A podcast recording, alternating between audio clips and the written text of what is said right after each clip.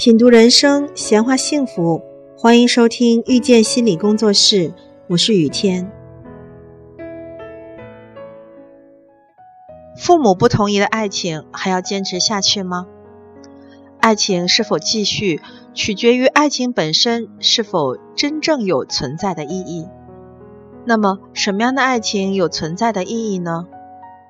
首先，关系是健康的。亲密关系自然正常，彼此在关系中都能获得正面的滋养，矛盾冲突的比例比较低。其次，彼此正常的核心需求可以在关系中获得比较好的满足，不包括病态的需求啊，比如极度需要他人陪伴或者过度需要被认可等等。如果满足这些，基本就是比较健康，可以给人带来积极感受的亲密关系。即使父母反对，你也不必轻易放弃。